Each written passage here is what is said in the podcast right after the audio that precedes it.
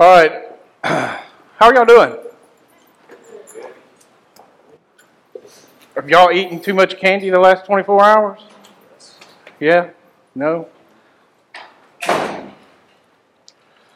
Like Pastor Drew said, we're going to be in Galatians tonight. If you don't have a Bible, there's one over there. You'll need it.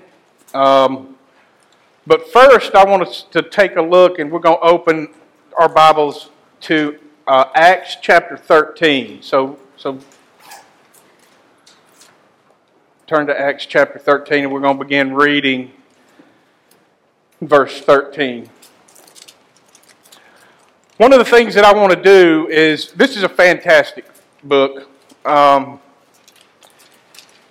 and one of the things that I like to try to do to help me kind of put these things together and help you to start.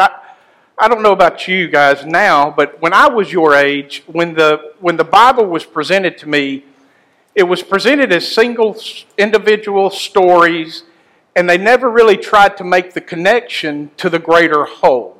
So they were fascinating stories and interesting stories, and I, I was aware of them. But what was the point of the stories that were being told? And I'm here to tell you there is. That's, that's the purpose of this entire series that we have been going through with you guys, the Emmaus Road. It is Jesus with the disciples pointing to all of Scripture and how they testify to Him. We're now in the New Testament, and now we are looking back and seeing how those promises in Christ have been fulfilled and what we are to do when we go forward. So, kind of the analogy I think would help is um, if you've ever put a jigsaw puzzle together, you throw all the pieces out on the table and you scatter them out. Can you put them together? Just flip them over and just start putting them together just at random. And can you ultimately put the puzzle together? The answer is yes. But there's also a way to help you do that. What do you do? You separate the edge pieces, put the edge pieces together, start working your way in and out, looking at the picture. There's a way to do it, and then there's also a way to do it with a rhyme and a reason. The Bible is put together for us, there's a purpose to all of it. What we're going to see in this book tonight is he's going to reach back. We've talked about it way back in um, gosh, last year when we first started this.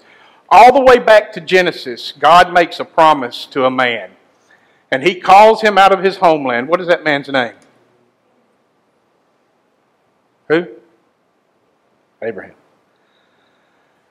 And in Genesis 12, he calls him out and he tells Abraham, I will make you a great nation. And those who bless you, I will bless. And those who curse you, I will curse and I will make you into a great nation. Well, that's not that big of a deal, but what was special about Abraham at this point? Was he married? Was, he was. Was he young or was he old?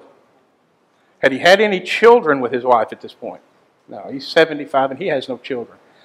And then you fast forward into uh, Acts 15, and God ratifies this covenant with Abraham. And we're going to hearken back. The Apostle Paul is going to hearken back to these promises that was made with Abraham way back in Genesis. Okay? But what I want to point out to you, the reason we're looking at Acts right now, uh, we have covered Romans and 1st and 2nd Corinthians. The epistles are letters written to the first century church. Many of them are written to specific churches in specific cities. Galatians is written to, a, to the churches in an area or a region known as Galatia. It includes uh, cities that we are going to read about, that you read about in Acts. We've just finished Acts from Pastor Tim over the last few years. We went through this. Antioch, Derbe, Pergamum, all of these that we will read, those are cities in this region. And this is where Paul takes his first missionary journey and he goes to this region. So in Acts 13, and I want you to see the connection here, we get uh, the, uh, the Apostle Peter at Pentecost, back in Acts 2, preaches the first sermon of the church at Pentecost in Jerusalem. And many of the sermons, what we would call sermons that have been written down, inspired by the Holy Spirit, and written down and preserved for us, have a similar look to them. But there is a similar look and message of what Peter says in Acts 2 and what Paul says here in Antioch in Pisidia. So let's begin reading in verse 13. Now, Paul and his companions set sail from Paphos and came to Perga in Pamphylia. Again, this is the region of Galatia. John left them and returned to Jerusalem, but they went on from Perga and came to Antioch in Pisidia. And on the Sabbath day, they went into the synagogue and sat down. After the reading from the law and the prophets, the rulers of the synagogue sent a message to them, saying, Brothers, if you have any words of encouragement for the people, say it. So Paul stood up and motioning with his hand said, Men of Israel, you know you who fear God, listen. The God of this people Israel chose our fathers and made the people great during their stay in the land of Egypt. And with uplifted arm he led them out of, out of it and for about 40 years he put up with them in the wilderness. And after destroying seven nations in the land of Canaan, he gave them their land as an inheritance. All this took about 450 years. And after that, he gave them the judges until Samuel the prophet. Then they asked for a king, and God gave them Saul, the son of Kish, a man of the tribe of Benjamin, for 40 years. And when he had removed him, he raised up David to be their king, of whom he testified and said, I have found in David, the son of Jesse, a man after my heart who will do all my will. Of this man's offspring, God has brought to Israel a Savior, Jesus, as he promised. Before his coming, John had proclaimed a baptism of repentance to all the people of Israel. And as John was finishing his course, he said, What do you suppose that I am? I am not he. No, but behold, after me one is coming, the sandals of whose feet I am not worthy to untie brothers, sons of the family of Abraham, and those among you who fear God, to us has been sent the message of this salvation. For those who live in Jerusalem and their rulers, because they did not recognize him nor understand the utterances of the prophets, which are read every Sabbath, fulfilled them by condemning him. And though they found in him no guilt worthy of death, they asked Pilate to have him executed. And when they had carried out all that was written of him, they took him down from, from the tree and laid him in a tomb. But God raised him from the dead, and for many days he appeared to those who had come up with him from Galilee to Jerusalem, who are now his witnesses to the people. And we bring you the good news that, that what God promised to the fathers, this he has fulfilled to us, their children, by raising Jesus. Also, it is written in the second psalm, You are my son, today I have begotten you. And as for the fact that he raised him from the dead, no more to return to corruption, he has spoken in this way I will give you the holy and sure blessings of David. Therefore, he says also in another psalm, You will not let your Holy One see corruption. For David, after he had served the purposes of God in his own generation, fell asleep and was laid in with his fathers and saw corruption. But he whom God raised up did not see corruption. Let it be known to you, therefore, brothers, that through this man forgiveness of sins is proclaimed to you, and by him everyone who believes is freed from everything from which you could not be freed by the law of Moses. Beware, therefore, lest what is said in the prophets should come about. Look, you scoffers, be astounded and perish, for I am doing a work in your days, a work that you will not believe, even if one tells it to you. This sermon, not word for word, but it's very similar to what Peter says at Pentecost. Why do I believe this is significant? The church is born, the New Testament, the New Covenant church is born in Jerusalem on the day of Pentecost. Peter is going to be the apostle, and he is going to take the message of the gospel to the circumcised, the Jews. That is his primary uh, mission field. Paul on the other hand, his call in Acts 9, his call is to take the message of the gospel and what Christ has accomplished to the Gentiles. And when you read the word Gentiles in the Bible, it's the same word translated nations. Read in nations, Gentiles. All Gentile means is not Jewish, not Israel. Every other people is Gentile, the other nations. That's the message. Uh, that's Paul's mission. And he is embarked on his first missionary journey, and this is the area he travels through. So, we're going to fast forward to Galatians.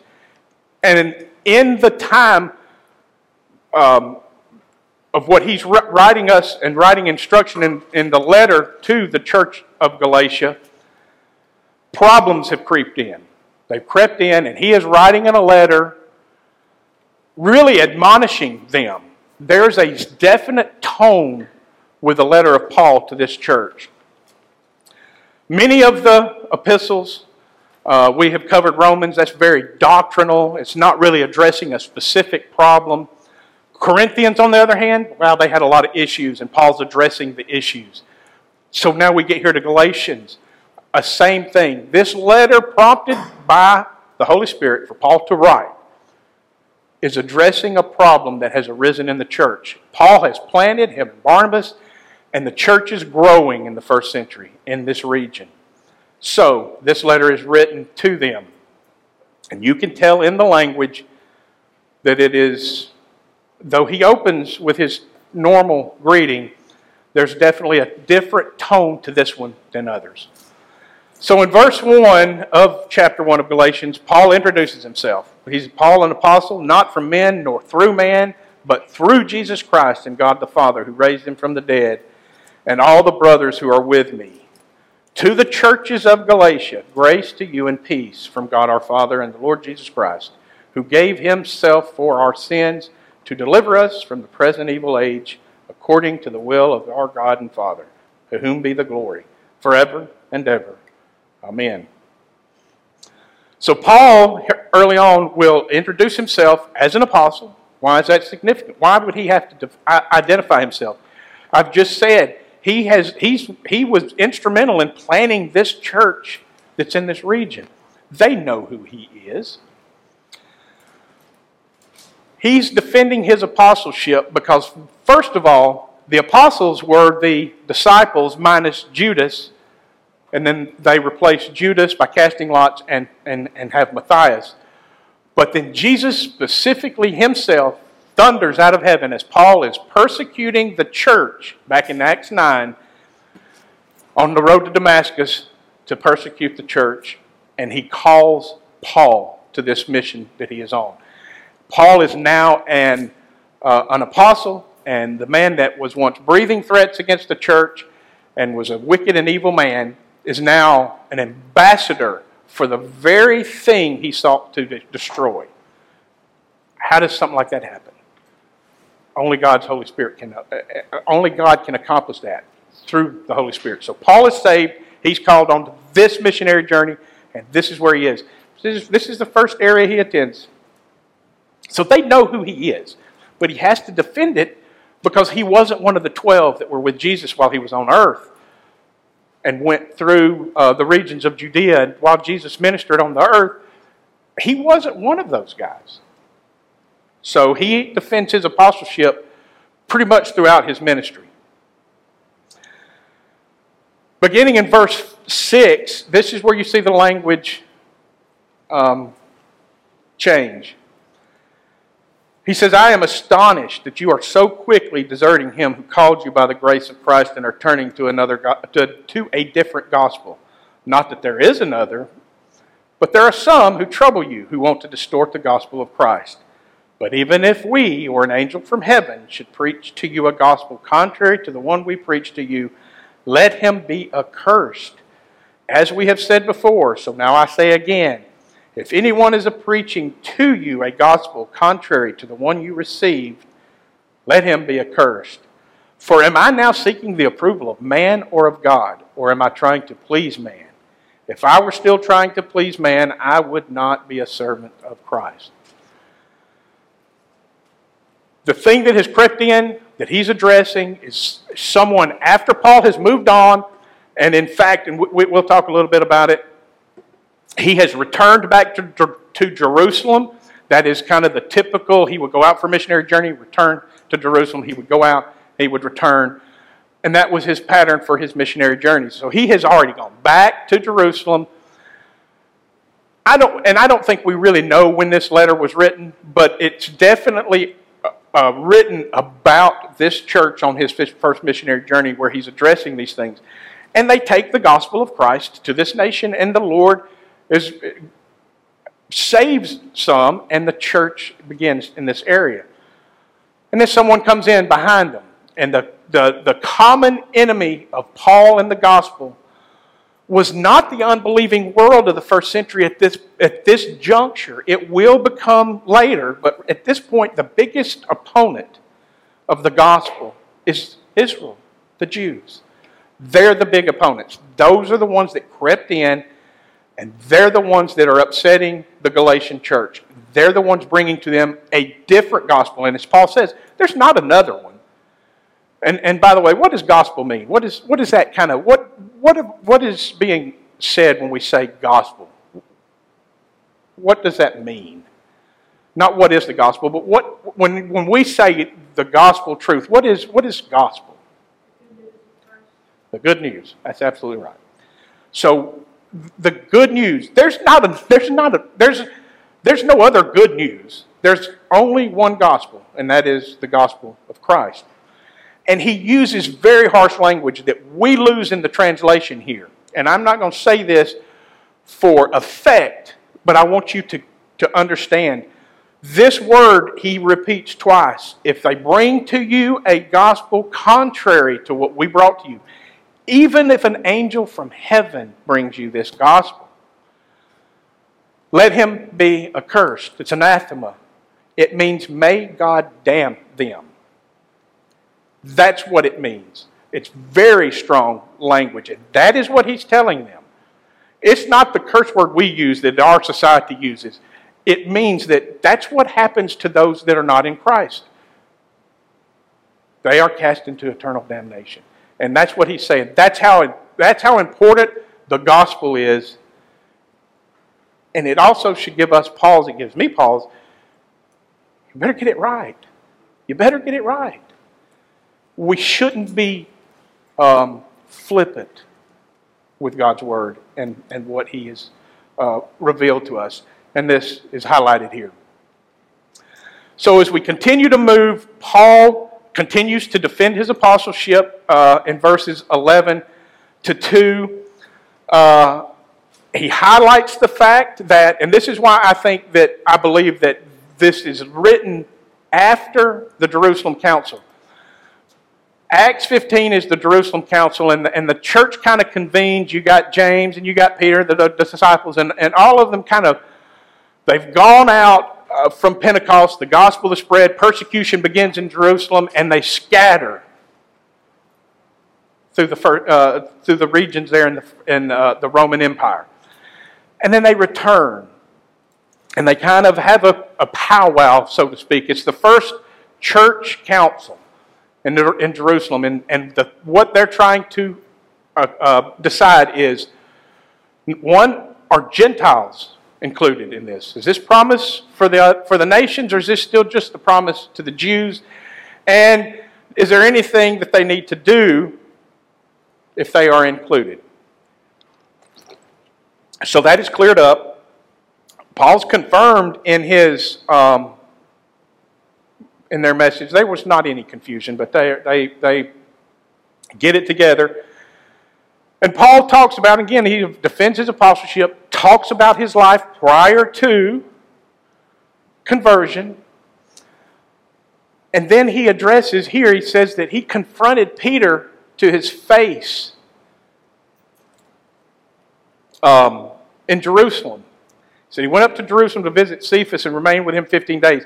And then he's going to have to address Peter because Peter, um, here's look at it like this: they're kind of gathered around and they got a church potluck going on. Okay, and this was a common thing, and they're out and they're sitting around, and Peter rubbing shoulders with the Gentile converts, and he's praising the Lord, and he is just he's very pleased to rub elbows with that which he would have thought was unclean and would have never associated with the Gentiles. They were dogs and unclean. They didn't associate with them prior to this. But now, because of the gospel, he's associating with them. But then it says certain men from James come in. And what that means is James is the elder of the church in Jerusalem.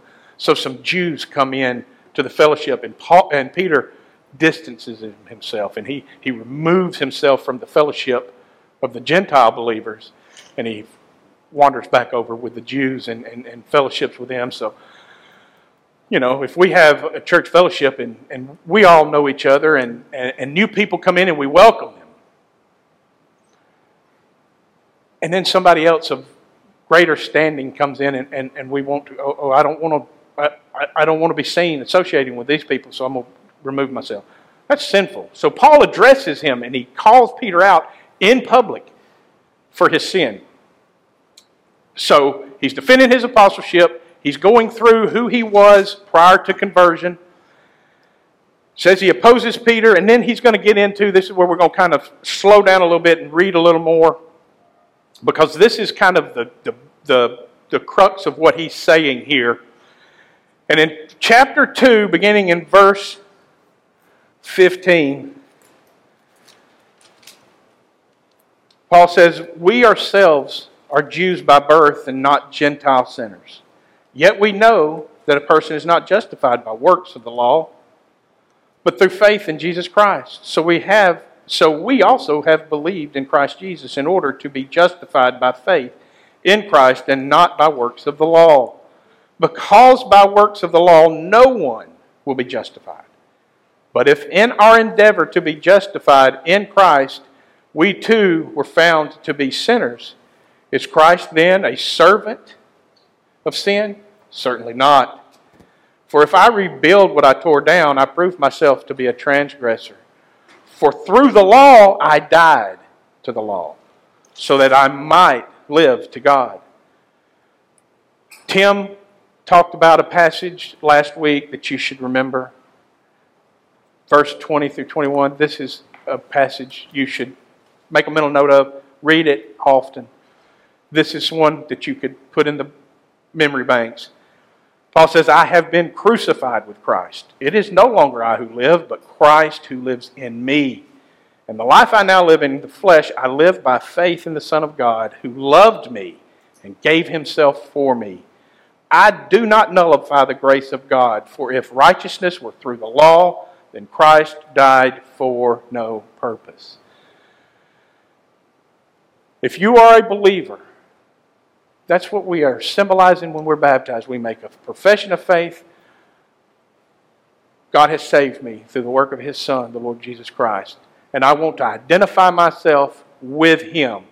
So we are dead, buried, and raised to newness of life. That's what baptism is.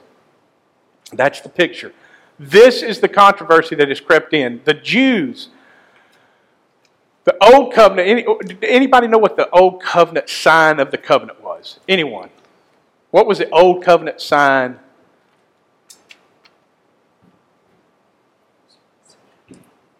Circumcision.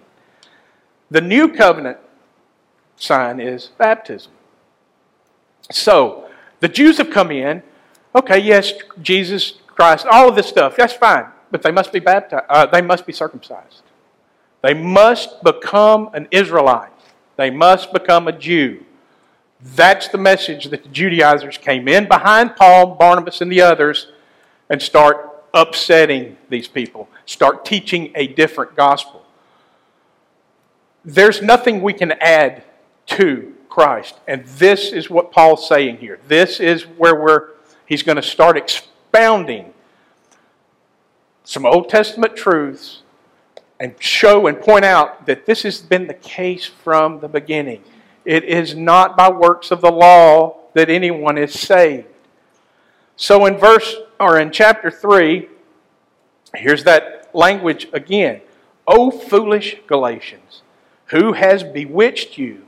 It was before your eyes that Jesus Christ was publicly portrayed as crucified. Let me ask you only this Did you receive the Spirit by works of the law or by hearing with faith? Are you so foolish? Having begun by the Spirit, are you now being perfected by the flesh? Did you suffer so many things in vain, if indeed it was in vain? Does he who supplies the Spirit to you and works miracles among you do so by works of the law or by hearing with faith, just as Abraham believed God and it was counted to him, counted to him as righteousness.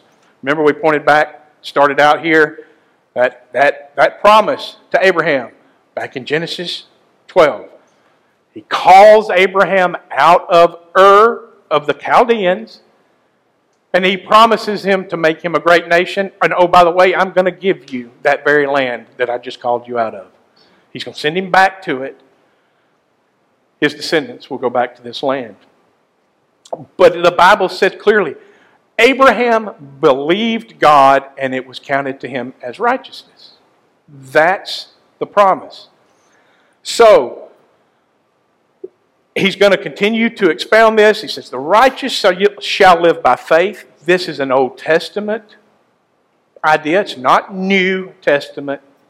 It's always been by faith. And we see it in the patriarchs. So after in Genesis 15, after God ratifies the covenant with Abraham, and he promises, he again ratifies it, I will do this.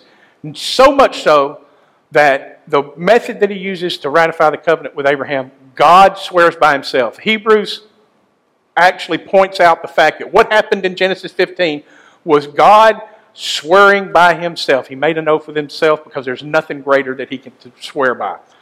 So it's a done deal. It's Abraham can't mess this up.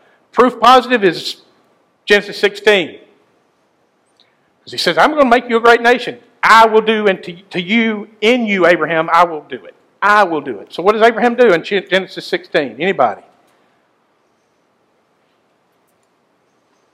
His wife Sarah talks him into, I'm barren, I'm old, we're both old. Here, have my servant.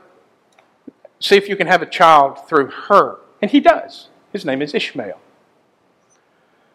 That's not the son of promise. God makes him wait another almost 25 years. And he has a child with his wife Sarah, and his name is Isaac. Isaac has two sons, twins, same womb, same mother, same womb. Esau and Jacob. Bible says Esau I loved, Jacob, or uh, Jacob I loved, Esau I hated. Why? God's cho- it's God's choosing. He chooses whom he puts his grace upon. It is by faith. It is given as a gift. We're working through it right now with Pastor Tim and the solas of the Reformation. We have gone through sola gratia, sola fide. Okay? That's by grace through faith. This is all of God's work. There is no boasting in man. If you are in Christ, there is no room for you to say, I was a pretty good guy. No, no wonder he's chosen me. I can stand here and tell you at 52 years old, there's no reason in this world he should have chose me at all. I have friends that live in this area right now. If they knew what I was doing right now, would not believe you. Would not believe you. There's no way because they knew the old Brad. It's like, no, there's no way. And they will be right. But it's not up to me. It hasn't been up to me. It's not up to you. If you are in Christ, it was not up to you. He chose you. So he's going to continue on and talk about the law and the promise, and he expounds on this. He harkens back here uh, in 3, beginning in 15. He's going to give a human example, and we're going to go over what we just talked about. Paul says to give a human example, brothers, even with a man made covenant, no one annuls it or adds to it once it has been ratified. Now, the promises were made to Abraham and to his offspring. It does not say, and to offspring, referring to many, but, to referring, but referring to one. And to your offspring, who is Christ. This is what I mean the law. Uh, this, this is what I mean. The law, which came 430 years afterward, does not annul the covenant previously ratified by God, so as to make the promise void. For if the inheritance comes by the law, it no longer comes by promise. But God gave it to Abraham by promise. Again, talking about the promised seed of Abraham, we all know is Christ. But that seed comes through not Ishmael, it comes through Isaac. Not Esau, it comes through Jacob. Okay? It's not Saul, it comes through David. There's a, there's a line. That's why the, the Gospels, we're entering into the, the Advent season, the Christmas season, and we'll start to look at these stories once again. And the genealogies in Matthew and Luke, they're there to point out to the fact that Christ comes from this line, that this promise God has fulfilled, and He's fulfilled it in Jesus. So he talks about this. What is this 430 years? He talked about being exiles back in Genesis 15. He tells Abram, you, You'll be exiles. They'll be sojourners in a land not their own. Well, that's Egypt. So he ratifies the covenant with Abram, and he says, and, it, and the law come 430 years after the covenant. Why so long? Why so late?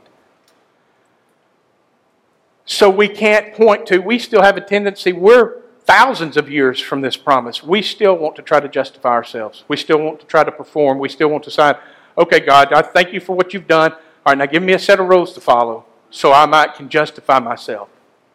We're not satisfied with the glorious truth that we have been redeemed and we have an alien righteousness.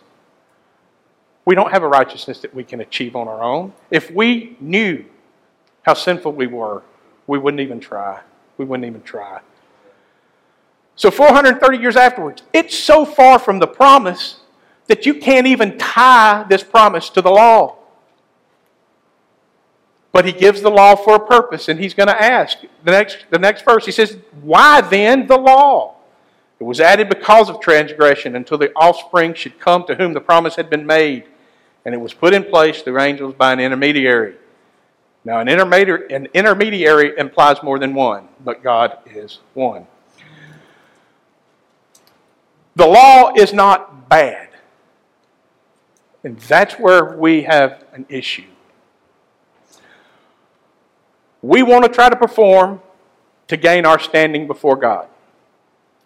That can't be done. The Bible is abundantly clear. Pastor Tim talks often about when the Bible is clear about something, we're not entitled to another opinion.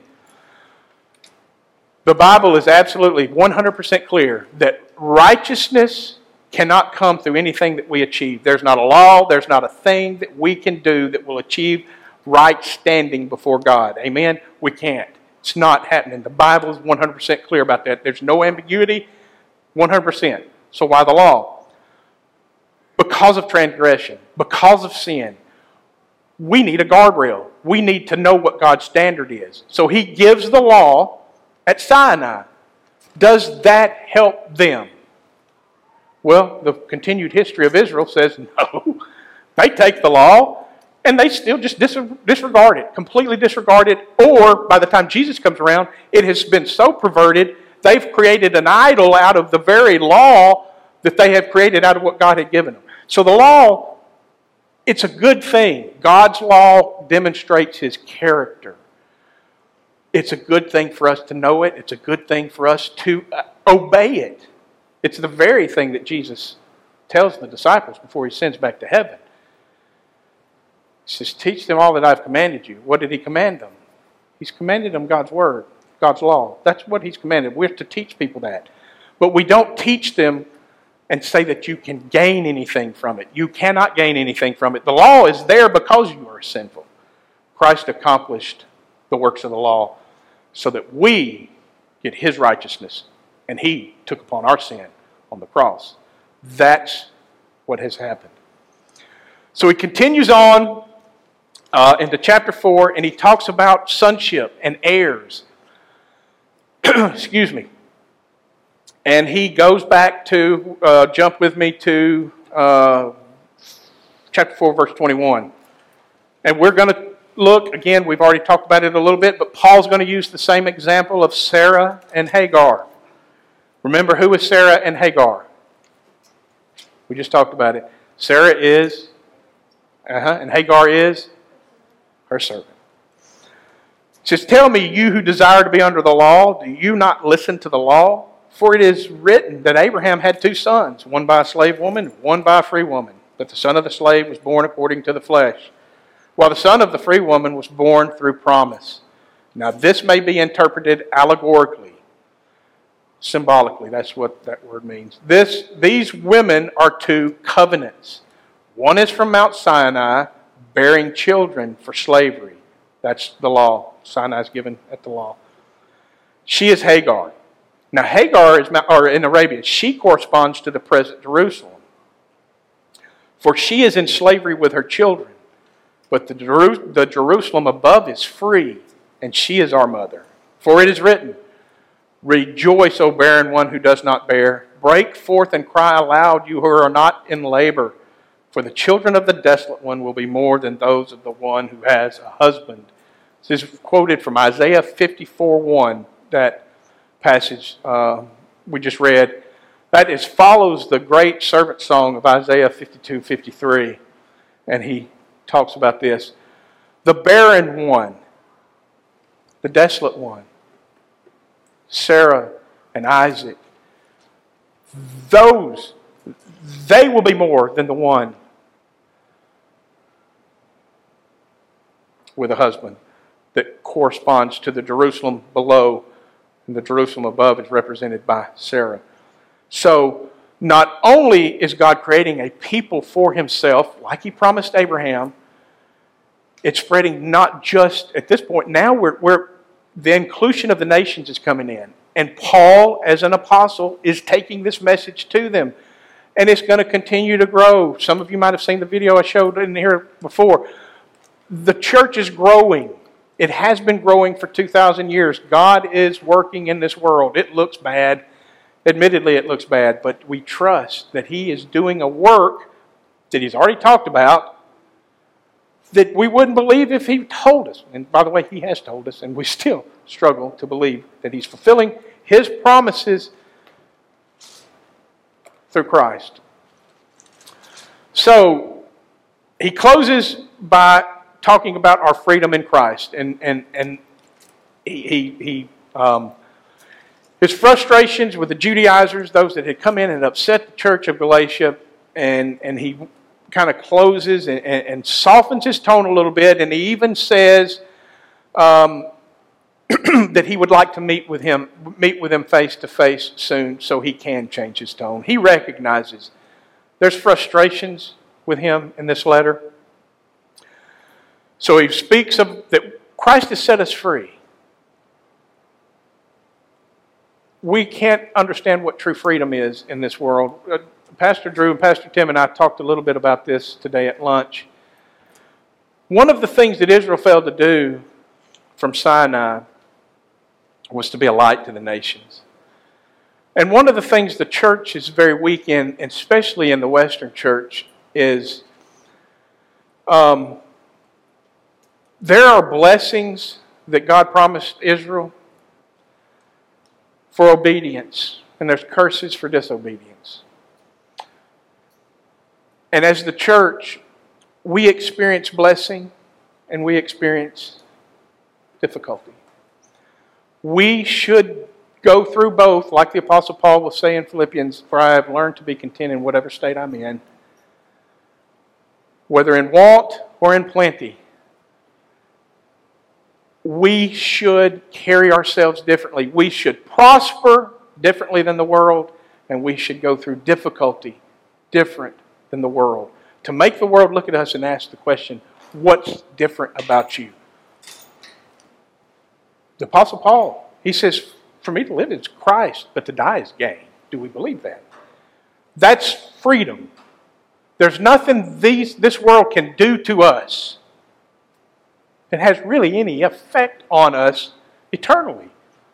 Can we live that way? That's what true freedom is.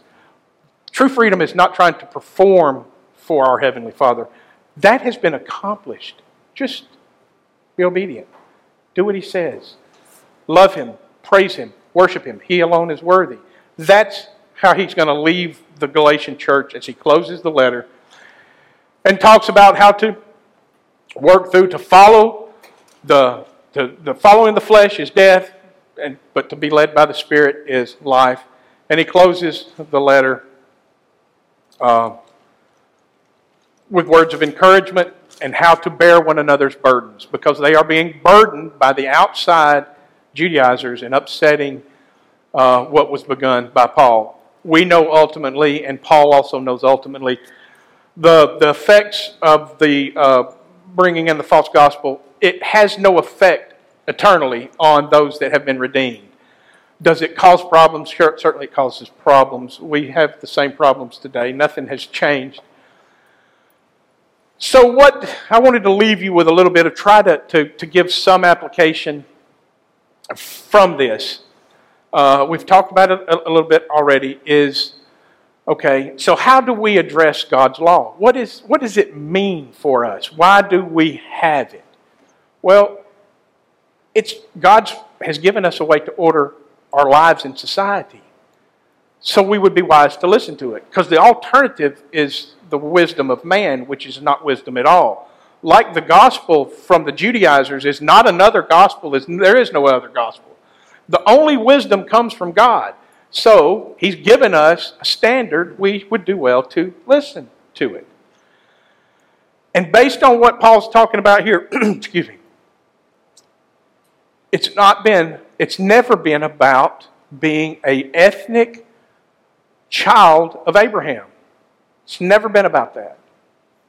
So, what's relevant in our day, and I don't know how much you guys pay attention to the news, but in case you didn't know, uh, about a month ago, it's probably been three, three or four weeks ago, the terrorist group Hamas attacked the nation state of Israel. Is there anything we should read into this? I'm going to say to you, no. The church needs to think differently. The true Israel of God, as he just said in this book, in this, in this, in, in this book to the Galatians, it's about the sons of promise. It's not the ethnic sons of Abraham that we are. They're just another nation that needs Christ. The same terrorist group that attacked Israel if they are not in Christ, they are in Adam, and they need saving. That's, that's, that's how we uh, look at that nation state of Israel. That's what I believe. I believe that's consistent with what Scripture teaches. We get caught up on Israel getting a land back, and that's it's. I don't believe there's significance there. So how do we, as as the church, look at them? And I believe that we look at them just like we look at anybody that, a neighbor that is unbelieving. They need the gospel of Christ. They need to be they need to have the gospel taken to them and we need to pray for them. Because there's only two types of people in the world today. Those that are in Christ and those that are still in their sin and they are in their father Adam. Those the only type there's only two people that exist. The nationalities, the borders change. The Bible's clear Borders change all the time. In my lifetime, the borders have changed in nations. When I was your age growing up, the, the, there was the thing called the Soviet Union, and it encompassed, there's a lot of uh, nations separated from them when the Soviet bloc fell.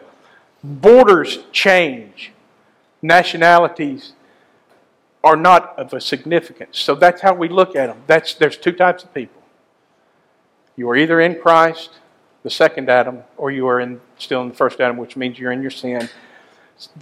We don't need to overcomplicate things. So that's who we take the gospel to. That's who Paul's taking the gospel to.